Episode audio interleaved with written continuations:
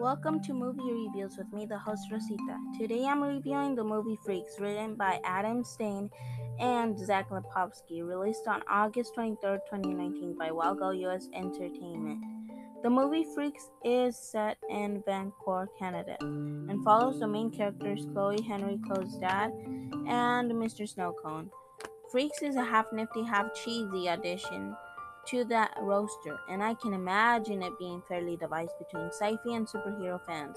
Freak starts small by focusing on the relationship between the father and his daughter, Chloe. In the first scene, he's preparing her for a type of survival, telling her how to lie to adults and getting her to memorize a speech in case she's ever caught.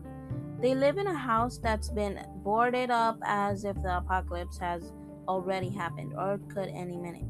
But while Chloe lives in isolation, she's enchanted by the Im- images of suburban sunlight that she sees through the cracks and by the ice cream truck outside run by a man named Mr. Snowcone through the film's first act.